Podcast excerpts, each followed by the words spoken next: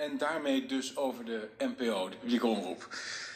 Dus laten we beginnen met kijken hoe het daar werkt. Wie is er de baas en wie nemen de besluiten?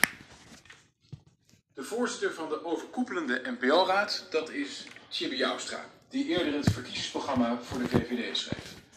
Oud-VVD-leider en klimaatvoorzitter Ed Nijpels was tot 2019 de baas van Afrotros. Erik van den Burg, berucht VVD-wethouder, bekend van de uitspraak hoe meer asielzoekers hoe beter, is voorzitter van de NTR en oud-VVD-partij Bas Eenhoorn is voorzitter van BNL. Goedemorgen. PvdA Martijn van Dam, in zijn vorige baan nog staatssecretaris, verantwoordelijk voor de verdeling van subsidies aan de NPO, werd lid van de raad van bestuur van de NPO-raad. En voormalig PvdA-partijvoorzitter Ruud Kolen nam plaats in de raad van toezicht van de VARA. CDA-politicus Paul Rupp is ondertussen voorzitter van de raad van toezicht van Caro en CRV. En voormalig nieuwslezeres Pia Dijkstra switchte de andere kant op en is nu Tweede Kamerlid voor D66. Terwijl de partner van D66, minister Ollongren weer, dat is Irene van der Brekel, hoofdredacteur is van Primetime Actualiteiten rubriek Lubach. Dit is hoe het partijkartel werkt. Een gesloten stelsel waarin steeds dezelfde mensen met dezelfde meningen rondcirkelen. Nu eens bij de verdeling van subsidies vanuit de politiek, dan aan het ontvangende deel van het spel bij bijvoorbeeld de NPO. Dus terwijl het kabinet meer dan 1 miljard per jaar uitgeeft aan de media, blijken diezelfde media vervolgens in handen te zijn van de partijen in het kabinet. En in ruil voor dit enorme jaarlijkse bedrag heeft de regering zodoende een oppermachtige spreekbuis verkregen om haar visie, haar beleid en haar wereldbeeld de Nederlandse woonkamers te laten binnendringen. Hier en daar wordt wat ruimte geboden voor een positie, maar de teneur is duidelijk. Over immigratie, klimaat, EU, referenda, over Syrië en Rusland, over Brexit en de Amerikaanse verkiezingen, over islam, Zwarte Piet, vegetarisme, de jacht, esthetiek, mannelijkheid, emancipatie, noem het allemaal maar op. Ook over corona. Waar blijft de serieuze kritiek op het beleid? Waar blijven de alternatieve medische geluiden? De critici van professionele vaccinverkopers, de mensen die vragen stellen bij de paniek, die de keerzijde van de lockdown benoemen, enzovoorts. De praatprogramma's na de van Dovendok voorziene persconferentie staan alle continu in overdrive om eer te betuigen aan het kabinet, ook al blundert en stuntelt het zich door de situatie heen. En wie er anders over denkt, wordt weggezet, als deze stemmen überhaupt al aan bod komen. De boodschap is duidelijk. Wie het coronabeleid van Rutte en de jongen niet omarmt, of er zelfs maar vragen bij stelt, die deugt niet. Ter beloning van de wijze waarop de NPO over corona bericht, ontving zij dit jaar ook nog een bonus van 19 miljoen euro. Meneer de voorzitter. Ja, dank u wel, heer Baudet. Een introductie van de heer Quint. Nou ja, meer om wat verwarring uh, te verhelpen. Want ik dacht, wij wonen volgens mij allebei in dezelfde gemeente, dezelfde kabelpakket en zo. Maar ik krijg soms het idee dat de heer Baudet naar een andere NPO kijkt dan ik. Er zaten gisteren nog twee, twee Rotterdamse jochies die de coronaregels maar onzin vonden. En die feestjes in, uh, in, in de zomer hadden georganiseerd. Nou, we hebben... Uh, Ik, ik, zit niet zo goed in de namen van de influencers. Uh, Famke Louise gehad natuurlijk, die uh, niks vond van de coronaregels. Maurice de Hond, die, die leeft ongeveer op het mediapark tegenwoordig. Wel, die, die, die criticasters die zijn, die zijn al maanden niet van de, uh, van de tv te slaan. Hoe, hoe komt het dat dat de heer Baudet allemaal ontgaat? De heer Baudet.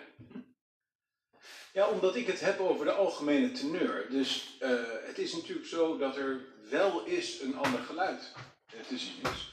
Alleen dat is altijd in een marginale hoek. Het is altijd een curiositeit.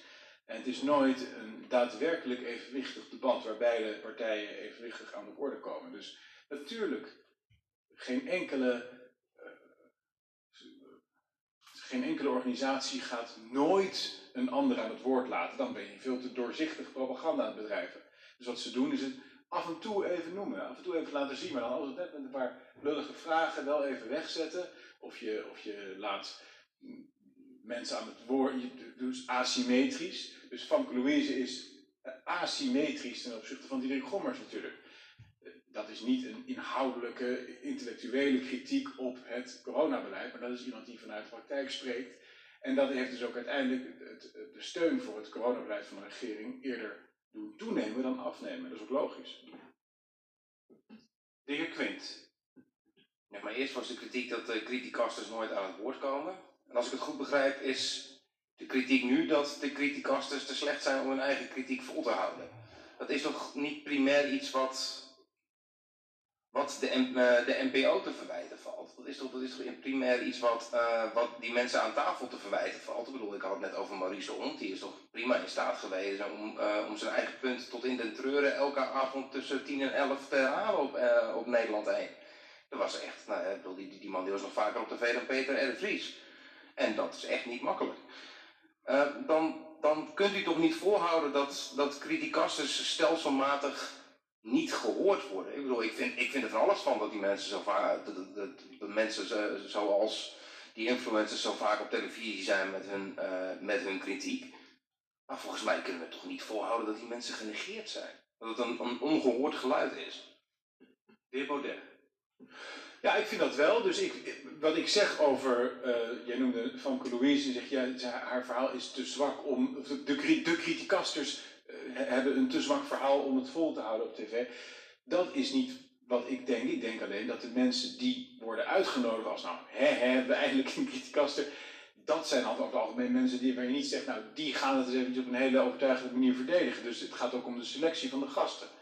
En uh, ik heb veel waardering voor Maurice de Hond, maar het is één persoon, het is één stem.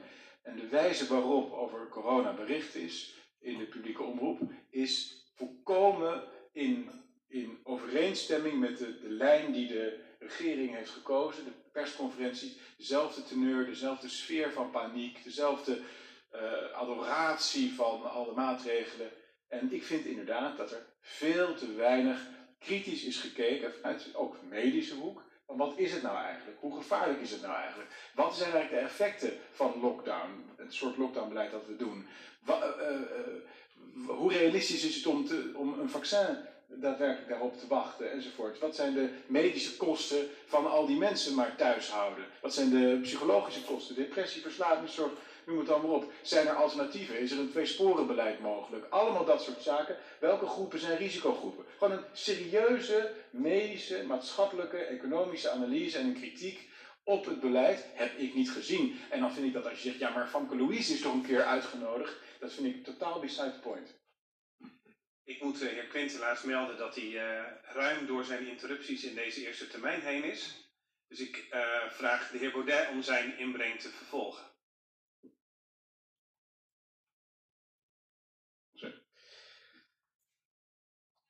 Met deze opstelling, onder andere in het coronadossier, maar ook in andere dossiers, handelt de NPO niet alleen tegen het nationale belang en tegen elke morele integriteit, ze handelt ook in strijd met haar wettelijke opdracht. Op grond van de mediawet heeft de NPO namelijk de wettelijke opdracht om een mediaaanbod te verzorgen dat evenwichtig, pluriform, gevarieerd en kwalitatief hoogstaand is en zich tevens kenmerkt door een grote verscheidenheid naar vorm en inhoud. Citaat. Verderop in de wet staat dat de NPO verplicht is om, en ik citeer opnieuw, op evenwichtige wijze een beeld van de samenleving te geven en de pluriformiteit van onder de bevolking levende overtuigingen, opvattingen en interesses te weerspiegelen. Einde citaat.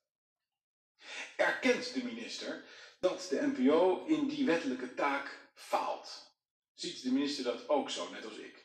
Waarom wordt er, als de minister dat met mij eens is, dan niet op gehandhaafd? Waarom wordt geaccepteerd dat een groot deel van de bevolking zich niet vertegenwoordigd weet door de NPO, terwijl iedere belastingbetaler er toch voor moet betalen? Waarom is er een diversiteitsbokaal in het leven geroepen voor de journalist die de meeste etniciteiten in beeld weet te brengen, maar niet voor de journalist die ook mensen met andere meningen aan het woord laat? Waarom wordt er gekozen, dus kortom, voor oppervlakkige diversiteit in plaats van diepgaande diversiteit? Gelukkig is er tegenwoordig internet, zou je zeggen. Daar is of was tot voor kort wel ruimte voor een grotere diversiteit aan opvattingen. Daar kunnen of konden mensen zich volledig informeren van alle kanten, om vervolgens zelf te kunnen bepalen welke bronnen zij wel of niet betrouwbaar achten. Maar hoe lang blijft het vrije internet nog vrij? van Silicon Valley tot de Europese Unie, tot hier in Nederland, in de persoon van D66-minister Ollongren, lijkt men bezig een nieuwe politieke correctheid op te leggen, een nieuwe censuur. Internetbronnen die niet vertellen wat in hun ogen het juiste is, worden het zwijgen opgelegd. Twitteraars worden van Twitter verwijderd, berichten van LinkedIn verwijderd, noem het allemaal op. En het gaat van brede thema's over immigratie en Europese Unie en de Amerikaanse verkiezingen tot heel specifiek opnieuw het debat over hoe te reageren op een nieuw virus dat we nog niet zo kenden in deze vorm. Tot de onwelgevallige feiten over Joe Biden bijvoorbeeld. Het verdwijnen van de pluriformiteit van onze samenleving behoort tot een van de grootste bedreigingen van de democratie. Een democratie kan niet functioneren als kiezers geen toegang hebben tot pluriforme berichtgeving.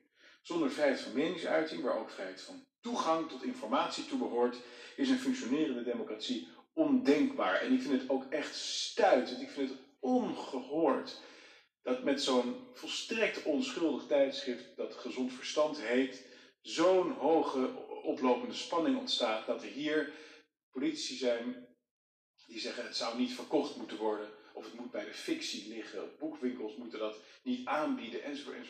Dat is stuitend, ik vind het echt onbegrijpelijk. En des te belangrijker is ons pleidooi, mijn pleidooi, voor sanering van de NPO. Want als we dat niet met z'n allen open houden, als een kanaal waar alle meningen te horen zijn, als de NPO doorgaat met de huidige tunnelvisie, dan zijn we niet alleen bezig om bepaalde groepen en bepaalde standpunten niet meer te horen, maar dan zijn we bezig om de democratie als zodanig niet meer goed te laten functioneren. En de wijziging van de mediawet die we vandaag bespreken, die zou bedoeld zijn, zo lezen we geval in de toelichting, om een aantal van deze problemen op te lossen. Maar in mijn visie houdt dit voorstel, wijzigingsvoorstel, die problemen juist in stand. En daarmee wil ik me toespitsen op één aspect daarvan, dat is namelijk de onmogelijkheid voor nieuwe omroepen om zelfstandig een plek in het bestel te bemachtigen. Aspirantomroepen, zoals op dit moment bijvoorbeeld WNL en Poont, zijn verplicht om zich na vijf jaar aan te sluiten bij een van de bestaande omroepen. Dat volgt uit artikelen 2.23 en 2.25. Er mogen namelijk maar zes omroepen zijn in totaal. Zo zijn dus in feite de nieuwe omroepen verplicht om zich te laten inkapselen door een bestaande reuk, zoals BNN-VARA of AVRO-TROS, die de organisatie hebben en de touwtjes dan ook sterk in handen zullen krijgen. Diezelfde inkapseling dreigt straks ook de veelbelovende nieuwkomer Ongehoord Nederland te overkomen. Eindelijk een initiatief dat echt een ander geluid wil laten horen. Dat hier grote behoefte aan is, bleek al toen zij vorig jaar binnen de kortste keren 50.000 betalende leden wist te werven. Op schaamteloze wijze besloot de minister toen last minute om de deadline een jaar te verschuiven. Waardoor zij nu voor een tweede keer die 50.000 leden moet werven.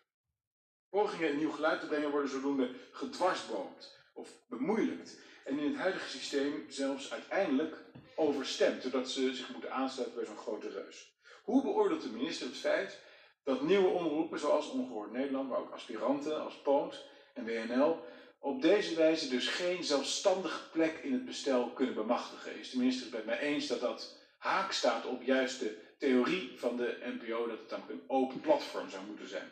Erkent de minister dat het systeem dus haak staat op de wens om meer pluriformiteit te realiseren?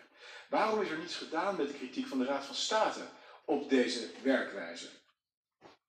Ik citeer het advies van de Raad van State hierin. De afdeling merkt op dat de verplichte aansluiting bij bestaande omroepverenigingen op gespannen voet staat met de gewenste pluriformiteit van het omroepbestel. Is de minister bereid... Ik dat zou kunnen afronden? Ja, ik rond af. Nog, nog nog één alinea. Is de minister bereid om maatregelen te treffen, zodat nieuwe omroepen ook een volwaardige erkenning kunnen krijgen, zonder dat zij verplicht worden zich aan te sluiten bij zo'n bestaande omroep?